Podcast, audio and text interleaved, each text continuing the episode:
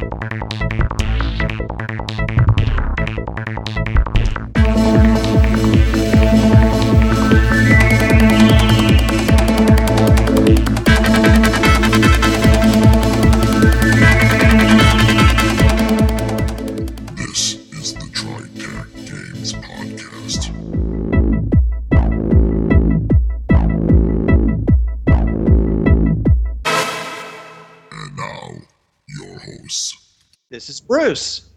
This is John. This is Blix. This is Trav. And this is Jay. Welcome to the TriTac podcast. Thank you for joining us this week and every week as we explore the strange worlds of the TriTac games, which include Fringeworthy and another game. But in this particular case, we're talking about Fringeworthy and the Alien Corps.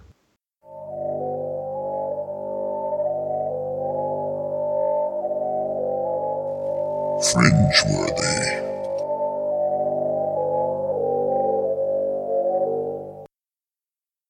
Now, the Alien Corps is the organization that was created after the IDET explorers went out to alien worlds on the Fringe Pass and found out that they didn't always have humans on them. They had people, but they weren't humans.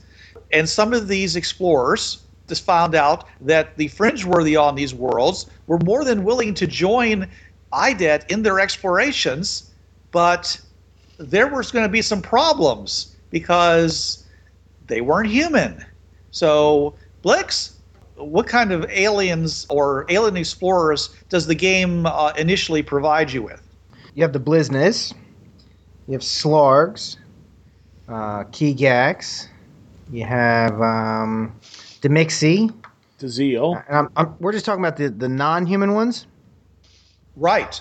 Right, okay. Because, well, I mean, when I say non human, I mean, like, because you have the Victorians, but they're humanoid, humanish. Uh, the Norlanders, old men. All right. Well, so you're saying, Blix, that when the alien corps isn't just people who are physically alien, you're, you're saying that they're also any non-Earth Prime culture that is that they've come into contact and who want to join IDET as far as a team member. That's correct, yes. If you don't come from Earth Prime, you would be in the Alien Corps if you were working with IDET.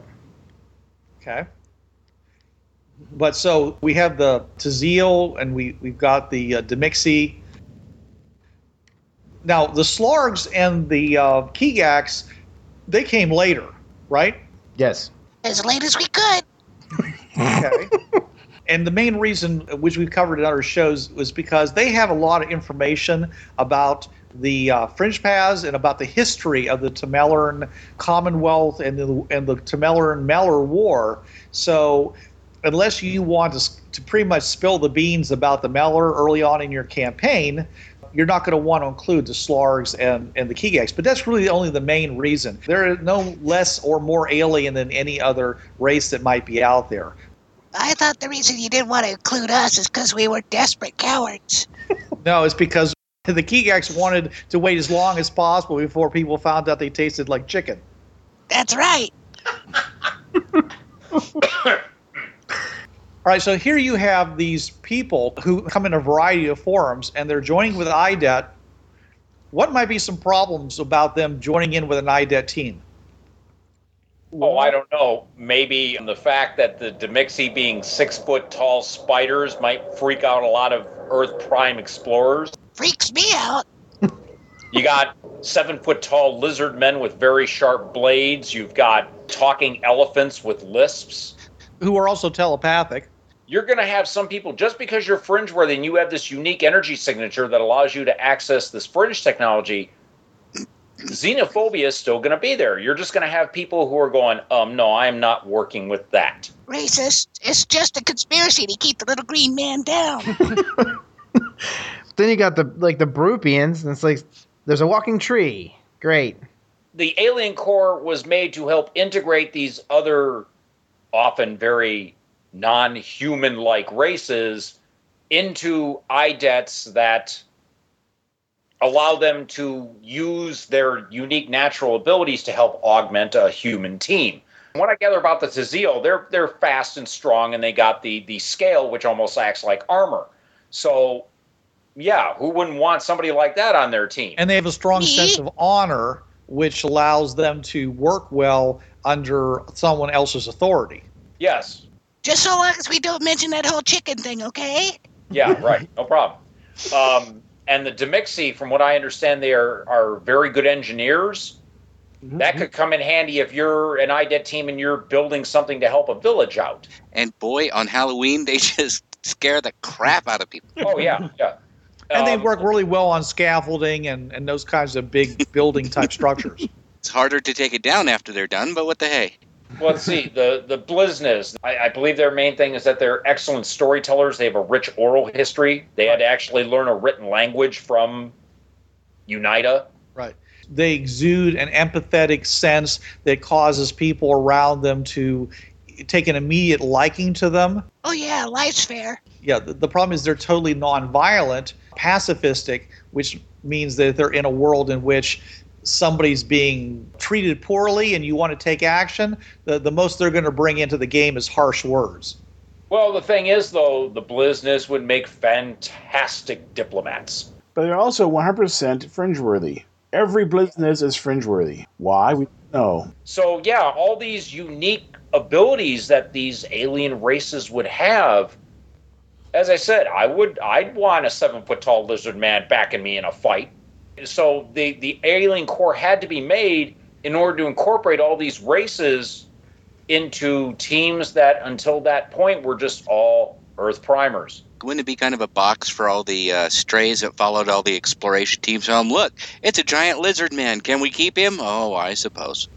The alien corps would also be involving first contact and exploration because okay, we have to deal with the beings of this world based on what this one Tazeel told us.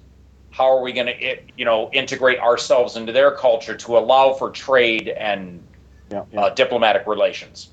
You know what I was thinking? A lot of these alien corps, especially the the odd, like the like the Blizzness and the um, the Demixi, they play good support roles. For example, let's say you, you're going to a, an uninhabited world where you're not going to run into uh, people who Get scared to death by a six foot spider? Right, right. Who are terrified to death by a six foot spider. Maybe, maybe it's like we talked about the dinosaur world. Maybe you bring in a whole team of uh, of your Demixi to build shelters and stuff uh, quickly for the team. Look, look, look. We've got the whole chicken thing covered. This is the second duck bill to die of a heart attack this week. but um, you know they could rush in, build shelters quickly, uh, and, and while they're building the shelters, they're covered by the Tazeel. And then once that team moves out, then you have your team of uh, of your scientists and all come in. There's no reason why the Demixi or the uh, Tazeel couldn't be scientists. I mean, It seems that the Demixi are predisposed with they have advanced construction techniques. ah, you could have a, D- a Demixi diplomat. They suffer from the same thing that all the other races, with a few exceptions, in that they are not universally fringeworthy. So you're pretty much stuck with whatever skills the Demixi had in its culture before it came over. You could make him into a scientist or into a diplomat, but he wouldn't probably start that way. here's our Demixi science officer. Oh, what's your specialty? Medieval literature. On the upside, I'm really great at knitting. Yeah. Exactly. Racist. Keep your Right. eight-legged man down. Right. So the Mixi are actually 1990. So they're only like 10 years, 20 years out of date technology wise. While the Bliznas are Bronze Age and the Tazeel, well, they're basically they're Iron Age. If you take a child uh, Tazeel home and raise him and take him to school and teach him everything, he'll probably you know do okay. He's going to be as neurotic as heck from all the children looking at him and going, uh, lizard? that's true. Well, I, that that would be something else the alien corps that would do. They would have, and they probably keep these aliens in Hatsumi base to train them. I think you'd want to get a more uh, hospitable area, maybe an uninhabited alt where you could like set up places where they don't freeze solid. A, t- a Tazeel on a stick doesn't sound like any fun to me. Are the Tazeel cold blooded? Yes, I believe they are. I can see it now. I'm not going there. No, I'm not working there.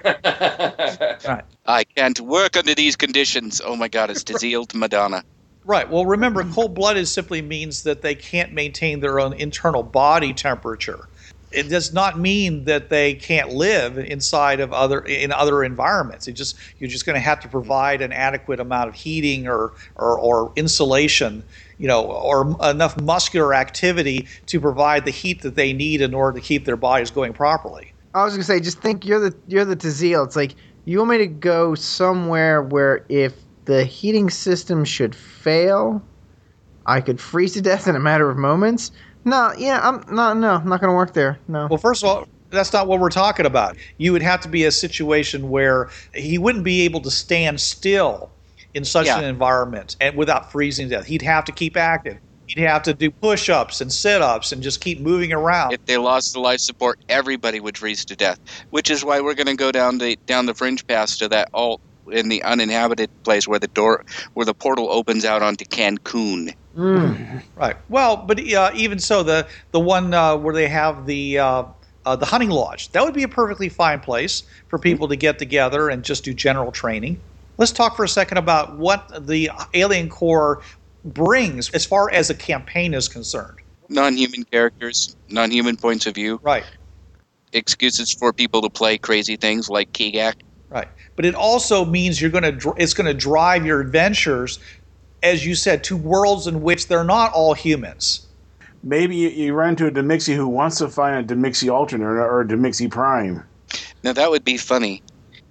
Yeah. Going to a Demixie alt and like turning up at during their uh, summer of love and having all the Demixie yelling over the PA, "Don't take the brown acid. People are seeing monkeys."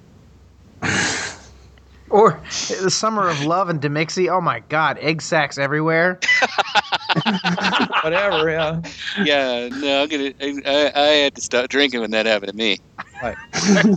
Our regular Earth Prime IDET type explorers, the way what most people play in their campaigns, where they're all humans, they go to a world in which the predominant race is non-human. They end up being the strange aliens Mhm. coming from nowhere. They're the Greys coming in to our Earth. So if you're already going to be considered an alien, you might as well use really alien aliens to do the exploration because there's no downside there. Come out in a uh, Demixie 1950s and watch a lady and all her scuttling little children run screaming down the street. Pretty soon you got tanks and jet airplanes all over the place looking for the aliens. Right. It's, hilarity will ensue. Yeah. Yeah, but it doesn't always have to necessarily end in tears. No. I think the idea of a gi- of a six foot tall spider screaming and panicking at the sight of a person is an interesting juxtaposition. Yeah, Right. jumping up in a chair. Yeah. Yeah. Ah, monkey. That's one of the big problems you have in any exploration where you go to a world which is, let's say, non-sophisticated, hmm and they're not used to uh, intelligent species that are not of their own ilk. hmm You could just bring a regular human group through there, and okay, now we're the fish out of water, even more than we usually are. But I think that this is a golden opportunity to bring in people from the Alien Corps because since they're already alien, they're used to dealing with this. They actually should have an advantage with dealing with non human beings and their reactions to be able to mm-hmm. calm them. They might have some lines of action that they do. It's a kind of a psychological turn where you're coming in realizing that everybody that you run into is going to look at you as if you're an alien. Hmm now you're in a world where they're all aliens so you're already used to that kind of thing. There's not going to be any real culture shock with you coming in. So the alien corps would be a big advantage in these Mhm. situations because they're already in the right mindset. Once you start mixing in alien characters and alien worlds into it, then you can get into exploring what a cosmopolitan world out on the fringe pass looks like. What a world that knows about the portals and has people coming and going and trading and talking. How they're reacting to things. And you're going to be the bumpkins, and that's another kind of a transposition, a fish out of water You, kind of a you thing. mean something along the lines of like a leftover Commonwealth world that had all these races. Maybe just a world that rediscovered the fringe path a couple of hundred years ago and has made to, made a few new friends since then. Or you run into a, someone's re- reopened one of the trade worlds. or a world has become its own trade world. You know, Or like we were saying before, using settings, say for example, like Star Wars or Star Trek, where they have all kinds of aliens, and you're just another alien that they just haven't seen before. The Mixie comes out of the portal and walks to the street. Do not panic, Earth human. Okay. Why would I panic? Really? Right. right. Blizzards are large. They're all fringe worthy. So if you could get good relations with them and you could get teams of them helping you, you're talking about massive amounts of manpower on a world where you want to set up a camp or a base or something. You know, you could bring in a team of 20 or 30 of these guys. Do we know why the Bliznits are universally fringeworthy? Is there a reason for that? They just have to be one of the races that are. Hmm. It might have something to do with the fact that they're telepathic, that they're si- And pacifistic too. They're not a threat. They pacifistic to animals. If they if a, re- if Velociraptor said, "Ooh, lunch," would a Bliznit say, "You really shouldn't. I think that's a bad idea." This is not the dinner you were looking for. well, remember they also exude that that empathetic, uh, calming effect. The Velociraptor might just say, "Hmm, I'm not really that hungry right now." Just because they're pacifistic doesn't mean they wouldn't be willing to use a certain amount of force. They might be able to take some netting and stuff like that and wrap up that Velociraptor and set it free far away. Some sort of stun gun or some sort of uh, beanbag gun or something, something non-lethal. Yeah, but on their own world, they they were the only the major species, and and apparently there's nothing dangerous on their world anymore. But but yes, that's a good question. How would you have them react to a world that was inimical to them? And you know, you remember, this is Blizness from this world. Now, if there's a place where Blizness are equivalent or at the equivalent of our technology, they may not be pacifistic. They may not be 100% fringe-worthy. They may be very different, pe- very different people. We're talking about the Blizness. They're available. That they come from Alt plus five plus five. Mm, Nazi Bliznits. Okay. Sure. Yeah, My head just exploded again. Yeah. They're hunting down the other Blizness for Scrimshaw. yeah. I don't think Blizness have tusks. Well, we keep but- shooting them just to try to make sure. I mean, Okay, so we have this organization that was created as a means of buffering the aliens that we were finding and bringing into IDET from the rest of IDET primarily. Can you imagine how popular they'd be once word got out? I think they would be of great interest as far as going around the world and showing off and, and meeting people. I want to see Demixie appearing on The View. That would be great. I think it'd be great too, yeah. especially since they're all going to be speaking, you know, perfect English. Well, good evening, ladies. Well, remember, no, remember, they actually, according to the description, they speak in a wheezy voice. I think it's more funny to have them do the uh, BBC announcer, but Wheezy's more like, you know, asthmatic, not that way, John. Oh, yeah. Ah, Hello. Yeah, like, ah. Yeah. I went somewhere else. I was like, "Oh, George!" Or saying nasal. You can do something nasal, too. well, better than the Okay, thank you. They got they got that lisp going. Hey, we have some flowers here that we brought from the other world. If you'd like to smell them, you know. you know that that is funny. it's all wrapped up in a beautiful bouquet made of my own mucus. Oh, we let them serve, but it's a don't ask, don't tell policy. oh no! Just don't tell. Don't tell. Even if I ask, don't tell. No. Oh, but remember, it's, it's, it's, a list, it's a lisping bass voice.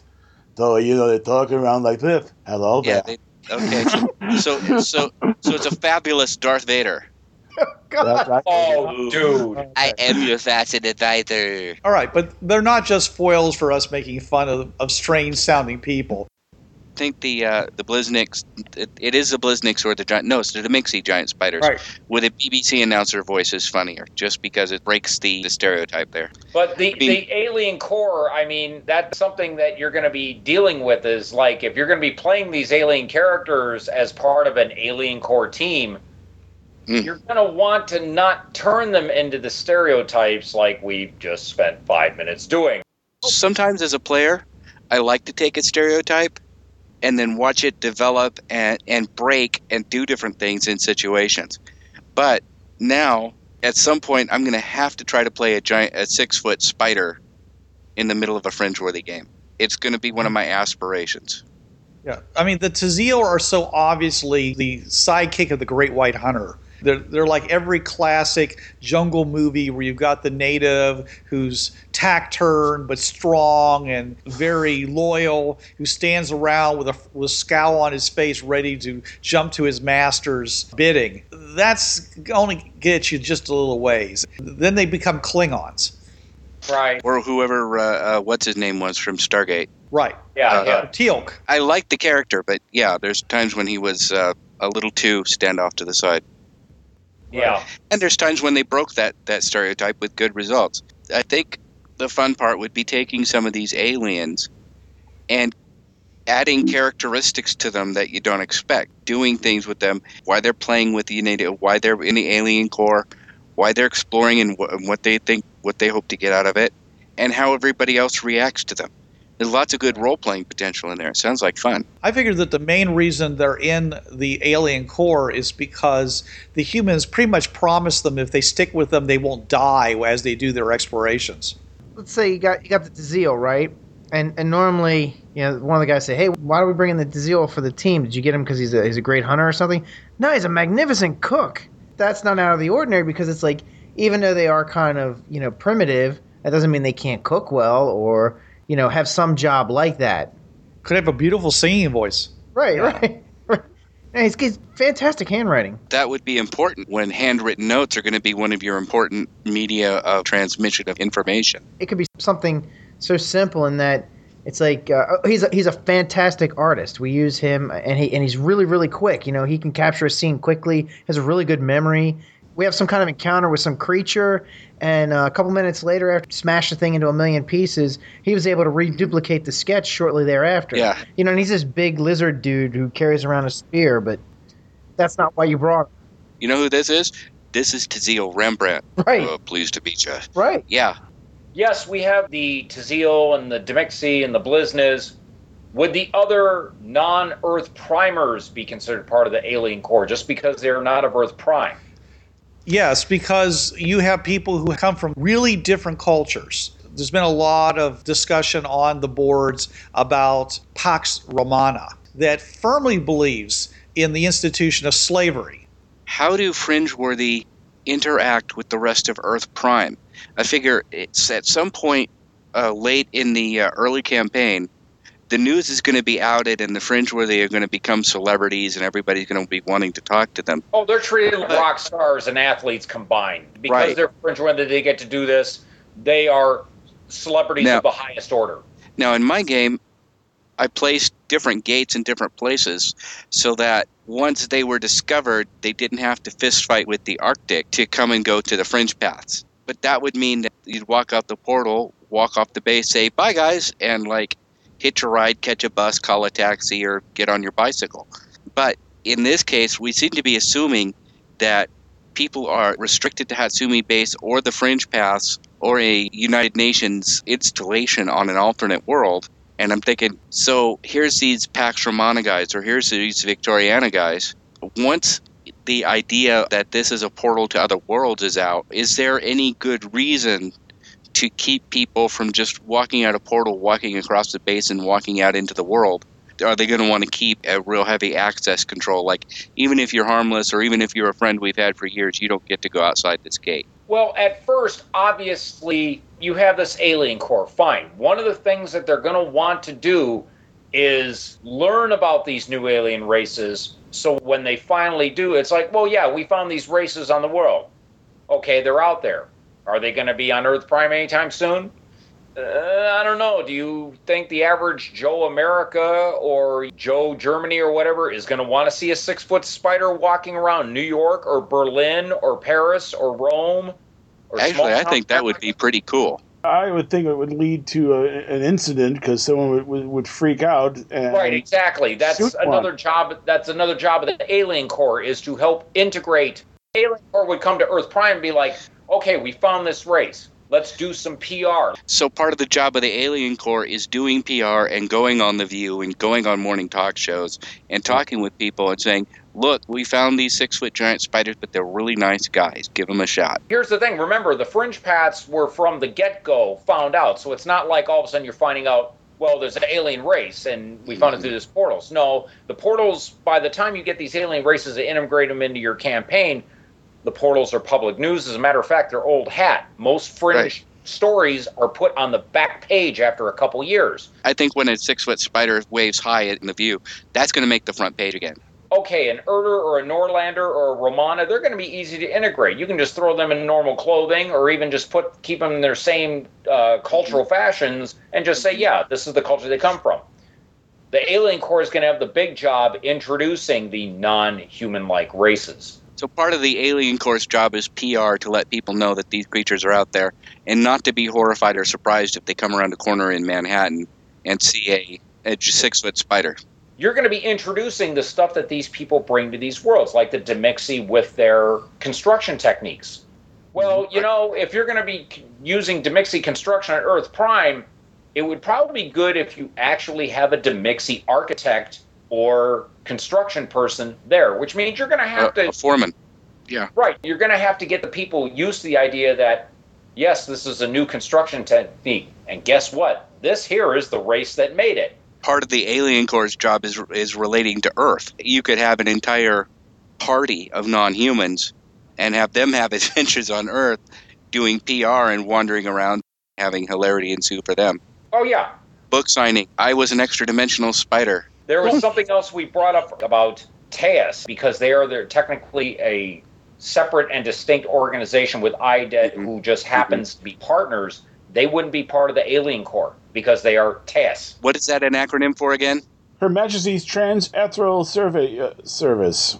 hmm And so they would have their own alien corps and their own method for introducing people to their world, as well as introducing the concept of, of Earth Prime and introducing some of the technology from Earth Prime to their world. Initially, it's secret. They basically aren't introducing people to their world. They haven't told anyone. They're not, yeah. The secret gets out on their world much later. I forgot about that. Black So- Ops type thing, yeah. which means their teams don't grow as fast. The Blizniz would be the easiest to introduce people to because they're just, well, they're big elephants that talk. Yeah, you put them in the parade. They're cute. The Tazil, okay. You bring them to Comic Con, you bring them to a science fiction convention, and they're okay there. You take them to Tiffany's for breakfast, no. You bring a Demixie to Dragon Con and people are buying him drinks and giving him awards. That's a great costume. That's the best costume I've ever seen. Yes, I made Yeah. it myself. I skinned a lizard. right up to the point where someone realizes that you know there isn't any laws that give aliens human rights therefore since they don't claim that anybody owns them they're free range i can just capture one and sell them to the zoo Yep. I would think Unita would tend to react pretty harshly to that idea, just because it would tend to really poison the well for the next guy down the fringe paths. right but you've already seen the structure of unita how long would it take to get through committee and Um, let's I'm face it, do you really Oh. think that a Tazil is going to let himself get captured to be put in the alligator pit? I don't think so. you can take anybody if you get the drop on them I'm thinking that that might be an adventure for, say, a alien corps or a mixed alien corps fringe-worthy group that's on Prime. Okay, this guy was moving from here to there to try to do some PR, and somebody decided they were going elephant hunting that day. So now we have to get the Bliznets out of the zoo. And it would be kind of an undercover, under the table thing, since the first word of it would be entering the United Nations to get on a piece of paper to get put on an agenda someday you know, it would be up to the PCs to make up a solution quickly and implement it rather than waiting around for the wheels of bureaucracy to grind ever so slow. Actually, I like the original statement of that. There's someone decided to go Blizniz hunting. Mhm. Or, or think about the Tazil. We got to save Taj Hari before he becomes a handbag. Or we have to save Tasha Reed before he turns several stupid hunters into handbag. That too. Speaking of that, and all alien, all and when I say alien, I mean like the odd aliens, the ones that don't look human. They would make really good rescue teams when you need an assault team to go in because you're going in to rescue, say, a team of IDET that have been captured. You send a bunch of Tazil and and uh, Demixi in. Oh yeah, they tear it up. The guys that are holding them captive, not only are they being surprised that you know that this team is coming in to rescue them, but they're god awful scary. They're being attacked by monsters. Oh yeah. Sir, we were attacked. Well, why didn't you defend yourself? They were six foot spiders, sir. Why didn't you defend yourself? I said spiders, didn't I? With the unique abilities and talents and might I say powers of these various alien races, Tazil have strength and speed, the Demixi incredible agility, Uh, The Blizness have strength down the line. The Slargs with hyper senses. Those would just be fascinating additions to not only a fringe-worthy team, but a game because you are going to have these creatures, these sentient beings that can do things that humans can't. So, how would a Slarg react? Hey, your friend just got captured. We have to go rescue him. Would he say, "Oh my God, that's totally scary," but he's my friend? Oh, dude, it's too bad. More food for me. Bye. Yeah, that that that's really horrible. Well, let me know how that works out for you. Uh-huh. Maybe. Okay, now I know right there, Jay just did that just to go, yeah, because John needs incentive for this, for him to do the Slarg one. No, not really. Like I said, he doesn't need incentive, yeah. Yeah, We discussed this. The Slarg still makes a fantastic scout. And when you see the Slarg running, you run in the same direction he's running. yes. No, I am a Slarg. If you see me running, try to keep up. You know, there are different roles that these various races could be. Of course, we are being stereotypical when we do that. Definitely the Kigak could be like the Hannibal character. I love it when a planet explodes and I'm somewhere else. The Tazeel would be, of course, the B.A. Baracus type character. The Demixie could be the Mad Murdock and Blizzards are, are the face. Because they're very good for talking with people. Sure. So you could actually pull off an A team alien corps kind of group using these racial type stereotypes. I pity the fool. We've already seen what happens with the Kigak when a plan comes together. Yeah. So don't underestimate them. I was also thinking of, um, oh, what other races could be good in Pangolisk? There's six-limbed, sca- scaly anteaters. Yes. But they are sentient. You can play them as a character race if need be. Right. And, but they don't talk. They write notes. Yeah, they do little eep, arr, oop, eep, arr, you know, like that, and it's just there. There's my voice for you. Yeah. So and they, You go. know, they have their senses and digging, and so you know, scouting. They'd be good for scouting too. So be excellent scouts. yeah, so even they could bring something to the table. Perimeter breach. Perimeter breach. They run up. There's the creature. Beep. What in the hell is this? And how did it get under the fence? I don't know. Kick it back out. The alien corps, they would obviously learn how to tap into these resources that these races all have, and be forming these multiracial teams to go in and do specific missions. Like the cyberpunk concept of the fixer. Blix would know this. The Mhm. person Yeah. that gets the people together to do certain jobs. Yeah. Right. Yeah. They would pick, okay, we need a Demixie to do this, we need a Blizzard to do this, we need a Slarg to do this, get them together, send them to this world, we have a problem. I thought the fixer was kind of the broker. He he connected the jobs with the teams. Yeah, that's what I mean. But they call it, I've also heard it being called a fixer.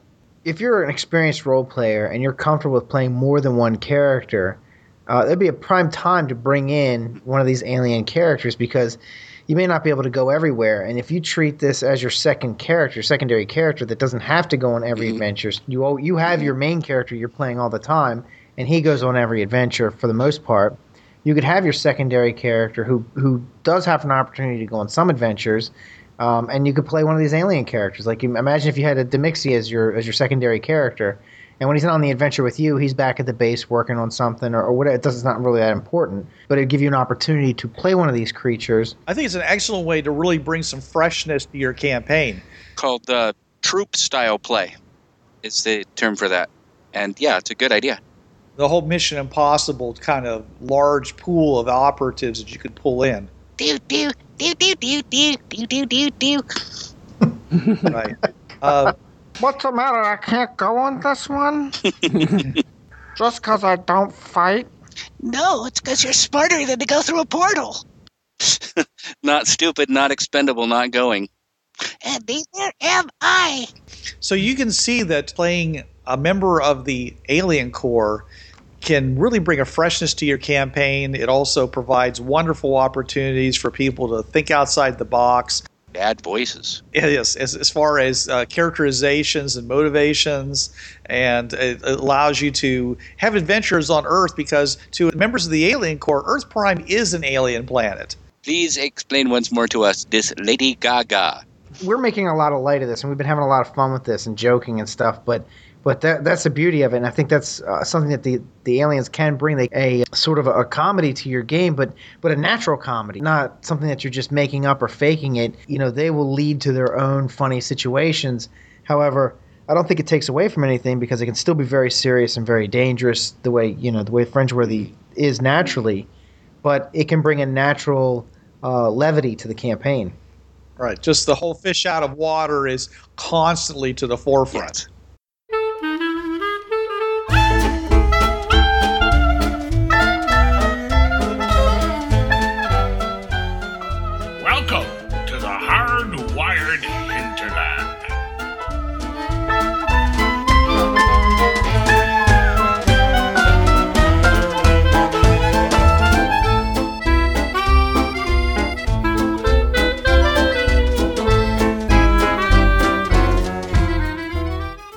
Welcome to the Hardwired Hinterland section of the TriTac Systems podcast.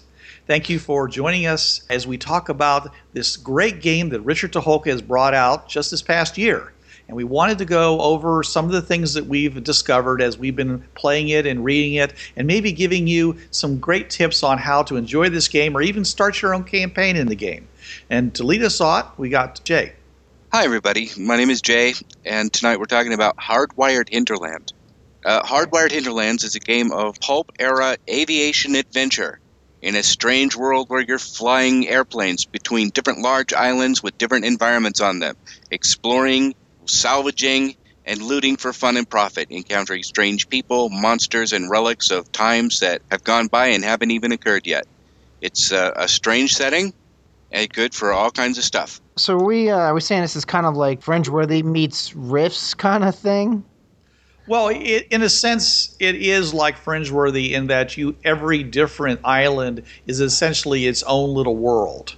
Yes. It has more in common with three other media properties. First is Tales of the Gold Monkey, a uh, pulp era kind of uh, in, inspired by Indiana Jones that ha- that was aired in 1982. Yes, Uh, starring Stephen Collins. Yes, Right, an animated show called TaleSpin, which was very similar in premise, with which aired characters back from the Jungle Book. Yes. it aired back in the 90s and some added characters too also it seems to have some things in common although i don't know how much th- how much that that is deliberate it has things in common with crimson skies your characters generally are flying dirigibles and piston driven airplanes to these strange new places to explore them and for fun and profit The game itself, you refer to it as pulp era, but pulp is more of a style, I always thought.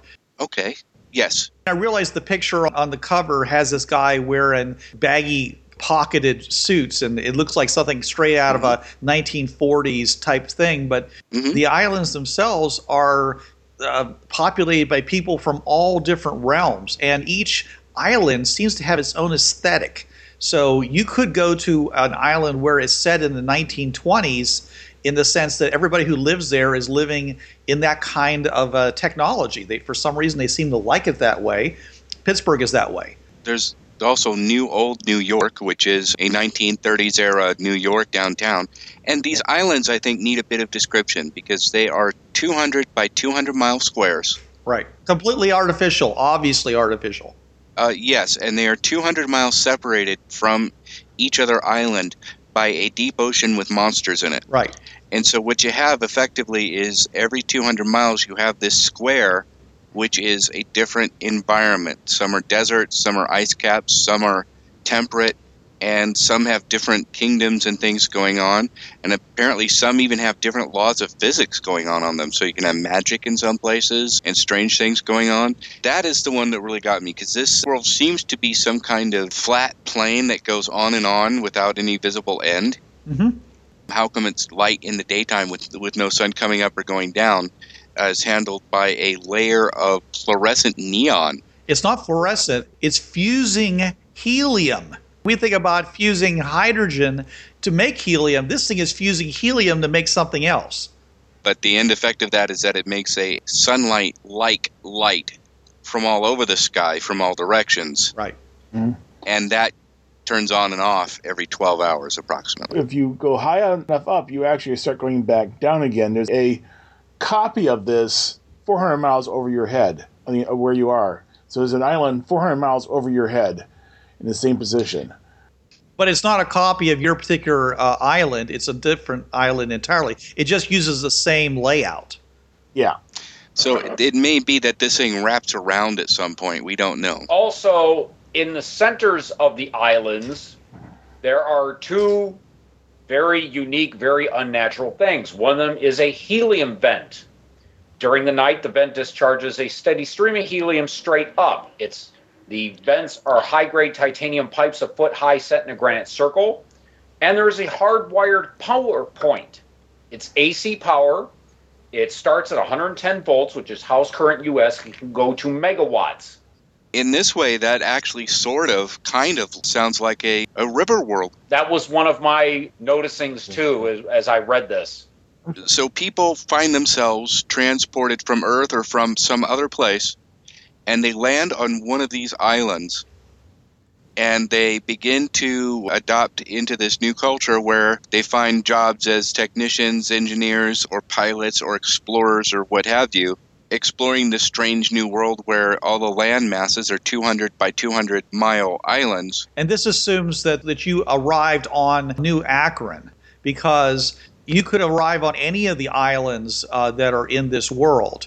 But from the purposes of the way the game is designed, it really only makes sense for players' characters to arrive on New Akron because there's a great advantage in doing that. They're set up to handle new people coming in, where the rest of, the, of these uh, islands might just take you and shove you into an assembly line somewhere and say, you'll figure it out sooner or later.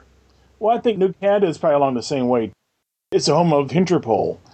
It sounds like this is also a lot like Fringeworthy in that if a GM chooses, you can just move several squares off to one side or the other and start building your own to suit yourself. Funny you mentioned Fringeworthy, Jay. I looked through the Portals book and the official connection mm-hmm. between Fringeworthy and the hardwired hinterland, because we try to have Fringeworthy that keeps all the games of TriTac games together, is at positive 122, comma 8. That is where it's officially the fringe paths hook up to the hinterland. Okay. Alternate platform? Yes, it's an all platform positive 122, portal number 8. Ah. Looked that up Wow. this morning. I knew I'd seen it. I just had to go through all five of the, the various portal pages to look that up. Can you tell which one of the uh, islands it actually matches up to? No, it does not say, but then again, the portal books were written quite a while before this game came out. But it does say that there is a airfield called DeRocher's Field, and you will sooner or later come upon a tavern where everybody's friendly.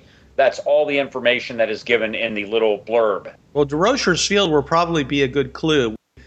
I'm thinking that might be Noonan Field on New Akron because there's the uh, old the hull of the DC-3 called the Farm. Oh well. In any case, uh, what this setting has is that you get to explore strange new world by piston-driven aircraft, by warbirds.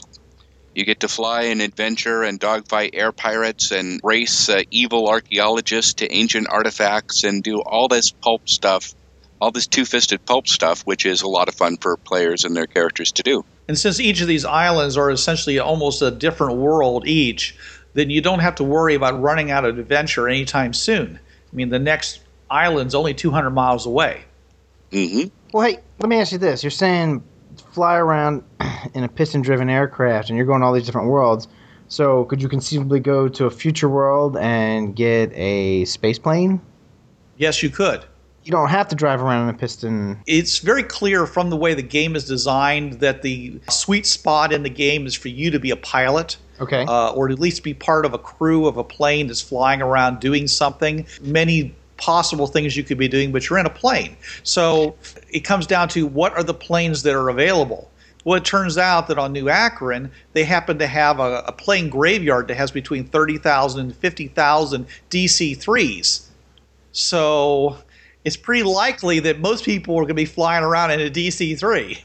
That sweet spot of you're in an airplane flying around doing something that harkens back to Tales from the Gold Monkey or uh, TaleSpin, Right. where your characters are where the the PCs of those TV shows are pilots who are having adventures doing things. The only problem with future space planes, if they use future space plane fuel, you can burn it all off and then, then it's all gone. And you ain't going to get no more. There's a huge issue about maintaining your plane. So one of the reasons why you might want to fly around in one of those is the fact that there are a bazillion parts for that plane, and there's fuel for it everywhere. Yes. Exactly. Whereas if you're flying around in some kind of spacecraft and or space plane or whatever, and, and you break some kind of high technical part on it, that's it. Right. Well, also something I noticed because there's certain worlds where, like, you have, uh, let's see what they call it, Island 10, Magic Cost, where it's 20th century Earth, but there's all sorts of magics. The magic may not work there all the time. You may have also other certain worlds where technology above a certain level may not work. You may be flying in that fancy space plane, and all of a sudden you go over an environ, what these islands are, islands are called, and you are now in a big metal rock because Mhm. whatever systems you ran hmm don't seem to work on this environ. Well, a GM's going to have to really monitor what he adds to his game and what he doesn't in order to keep it from kind of spinning out of control. A thoughtless addition of technology or an addition of magic could change things pretty pretty drastically. You're flying from New Akron or, or New Old New York in a piston driven airplane and you spot a nice new environ with like temples and gold shinies and people and people running around and you want to land on it. That's going to be really really difficult if they don't have any runways. So uh, there's also dirigibles and lighter than aircraft i think there's also a few helicopters uh, available so that you don't have to necessarily be dependent on a long flat space Well, you don't actually need either of those. First of all, almost all of these islands have beaches. So you, you already have a semi-flat area, and most of these kind of planes, like the DC-3s we were talking about, they uh, they were Mhm. designed to land on grass runways. So they don't need a whole lot. Secondly, because of the special mass negating devices that you can easily put into each one of your planes, what was that thing called? The lightning crystal. the lightning crystal, you can reduce the mass in your plane to the point where we figured out that the stall speed was around 20 miles an hour. You can literally put that thing hmm. down almost anywhere. Now, taking off means you need a nice long runway, but landing, you can land almost anywhere. In fact, I ran a game, and they needed to get uh, a witness to a courtroom in time. They're going, well, we can land this airfield over here, but then we got to go through all this thing and go past all these mobsters. Guys looked at the map and said, "It's DC three, right? We're flying. Yeah.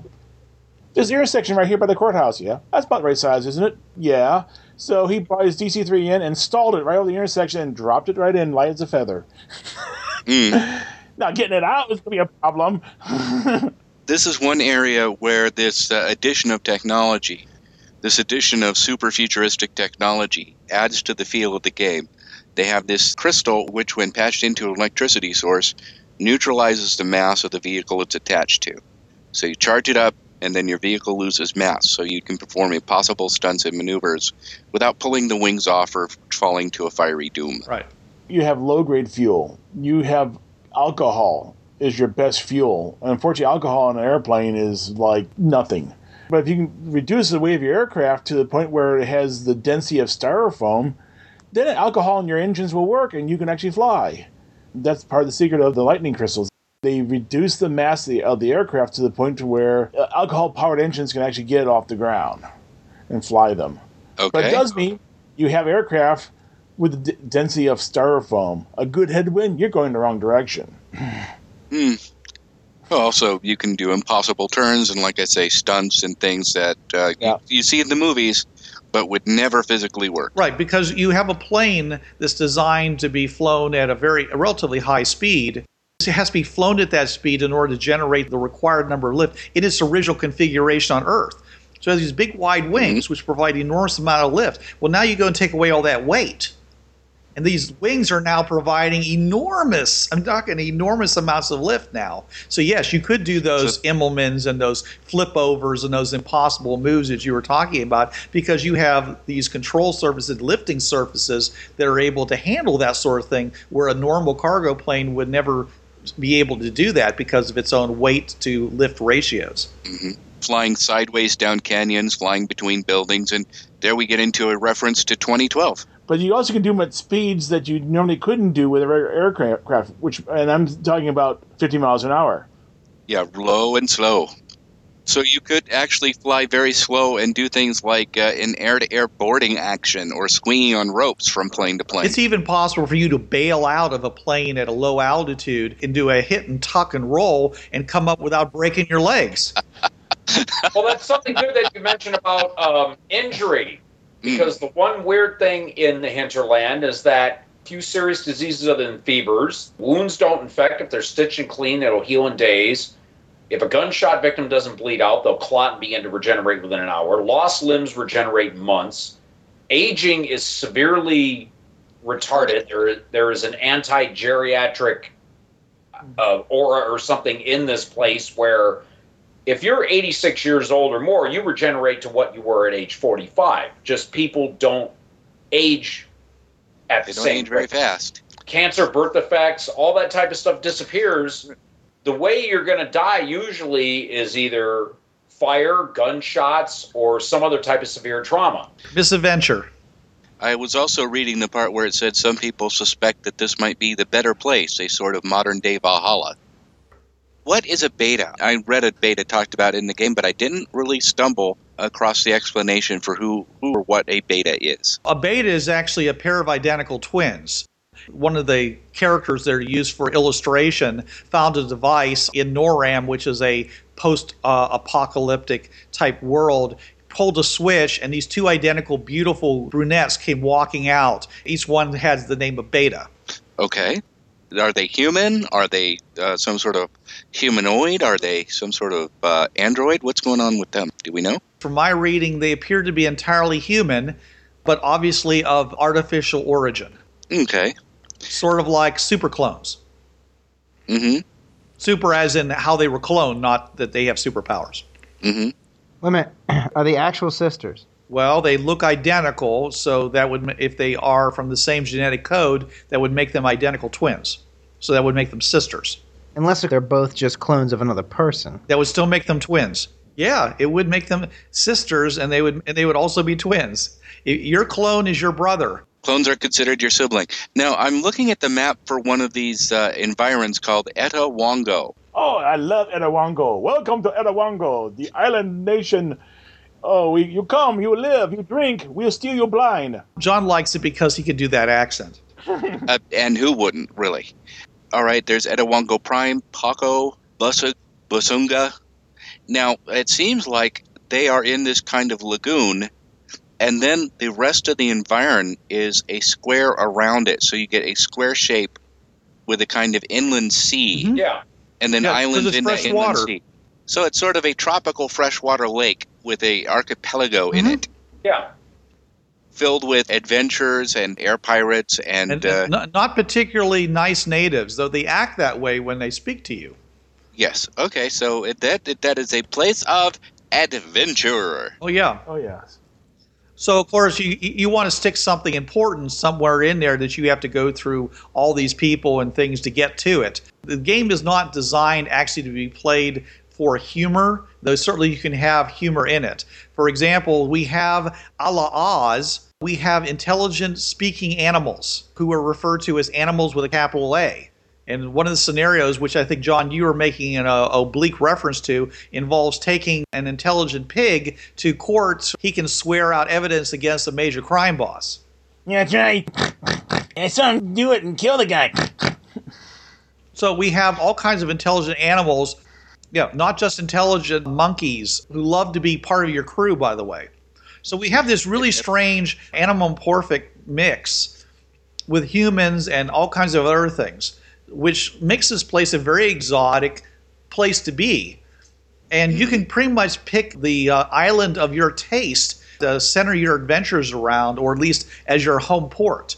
After you get uh, your wings over there at New Akron, they have a good flight school. You can learn how to be a pilot, and then you go down and either go to a card game and win yourself a plane, or you, you go down and try to uh, fight off the wild men long enough for you to salvage a plane out of the, the plane graveyard.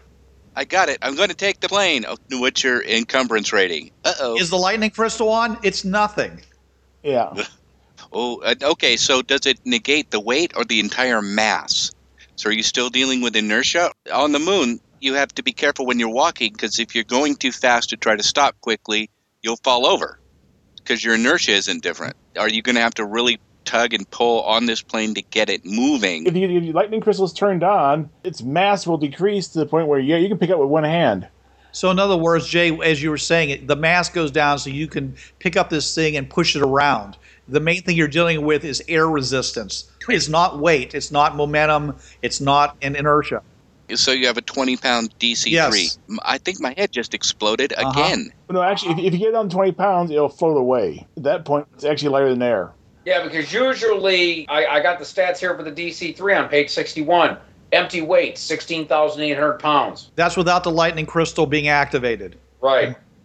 See, the lightning crystal, in order for it to work, uh, you actually have to be in the air. Because if you're touching the ground, Ah. it discharges and it doesn't work. So you actually have to be able to take this thing off, or you have to have some kind of very clever device to kind of bounce you in the air long enough for the lightning crystal to negate your weight and then Hmm. take off at that point. It also talks about DC3s being in various conditions Right. in the graveyard. So I can't imagine how you're going to salvage a DC3 except by over muscling the, the creatures who inhabit the area mm-hmm. and taking it by main force. I mean, you're going to have to arrange trailers and, and all sorts of infrastructure to get in and get your plane. You may end up having to salvage three or four useless planes for parts before you can actually get to one that actually is worth salvaging for yourself to use as a real plane. I'm sure there are salvage operations going that pull planes that sell them on the market. That's one of the things they do down there. You can go down there and join up with that particular organization, put your labor in, and get paid either in parts or in, I guess, the opportunity to get your own plane or in, real new Akron dollars.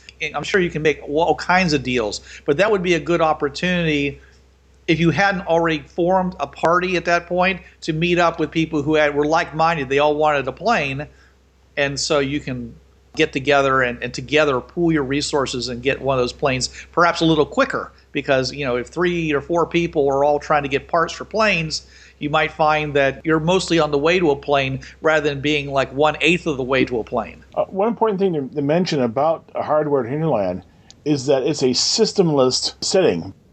There, there are some rules to it, but basically they're, they're rules for the world, not for not for a role playing game. It's meant to be tacked on to any role playing system out there. Savage Worlds, D20, Fate, whoever you want to stick it on to, you can stick it on there and use it and run it. Oh, and I see the mix-ups you can do with D20. Having read this, I'm seeing you can throw any D20 type of stuff into this. oh yeah Yeah. Big old Yeah. mixed bowl here, folks. Yep. It's really a setting and a concept and a game. It is a role playing game. It just doesn't tell you how you have to resolve your situations.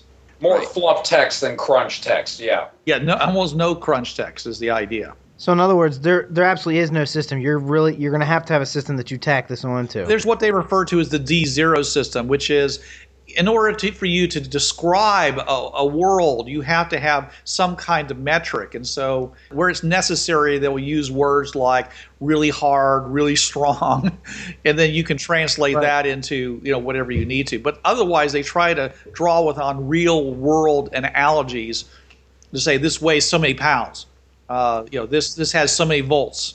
Joe Gennaro flies again. Yep.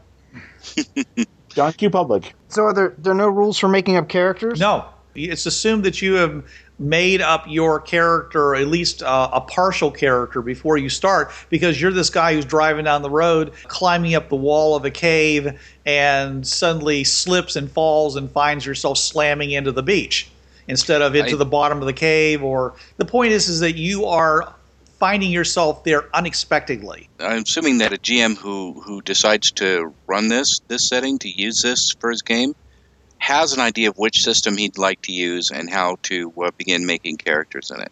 He's not going to just flop open the book and say, "Hey, let's play." Wait a minute. Not unless he's entirely into diceless. For a GM who could tap dance at supersonic speeds, could be doable.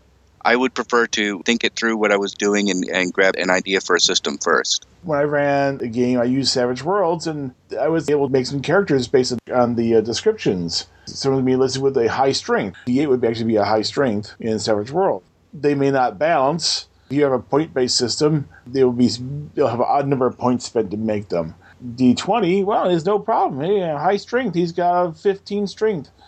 hmm Yeah, and uh, GMs who, who have who have worked with their system for a while should be able to easily uptake Yeah. uh, hardwired hinterlands and, and turn it into a uh, setting for them to use. Uh, why don't each one of us say what it is we like the most about the game to encourage our listeners to go out and get themselves into this game? Hardwired Hinterlands is a game where anywhere, anyone, anyone can be. Your old life is ripped from you, and you come here to this new place, clean slate. You have a new start. You can explore all sorts of places and hopefully make a name for yourself. Usually as a part of a airship crew, either plane or dirigible or whatever. Surprises are just 200 miles away. I like the fact that it's systemless because that means that anyone who's already playing a game can try this out. They can even test play it to see if they if, if it's something they want to do, and they don't have to make up new characters or, or really learn a whole lot. They just have to read the book for a system and come up with some ideas for adventures. And, and you can even do that over a really short period of time. A guy could buy the book one night, read through it, get a good idea of what's going on, and the next day run the characters that the people were already playing in their game session. Um, I, I like I like the fact that you can you can play with any system.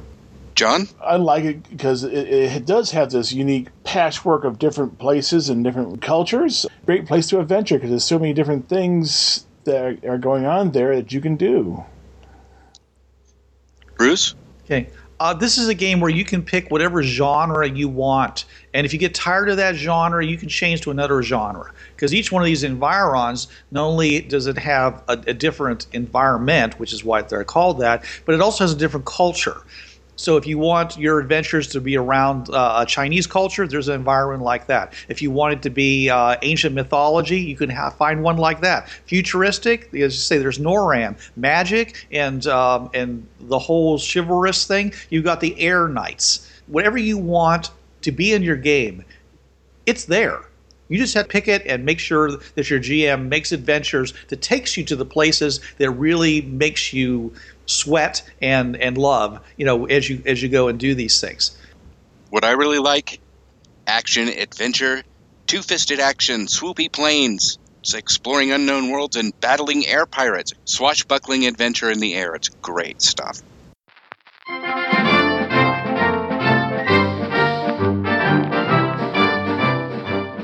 That was the hardwired hinterland.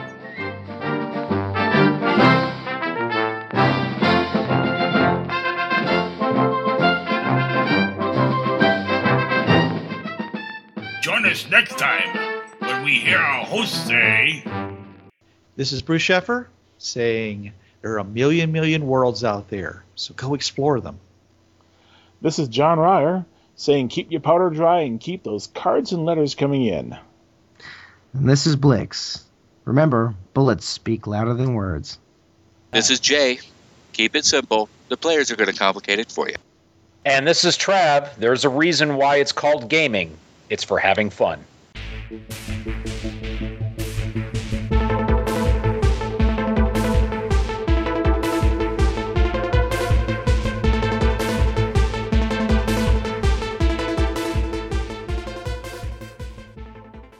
TriTech Podcast is protected under the Creative Commons License 3.0. No commercial distribution or derivatives are allowed. The TriTech Podcast is wholly owned by TriTech Games. Visit us at www.tritechgamers.com or on Facebook.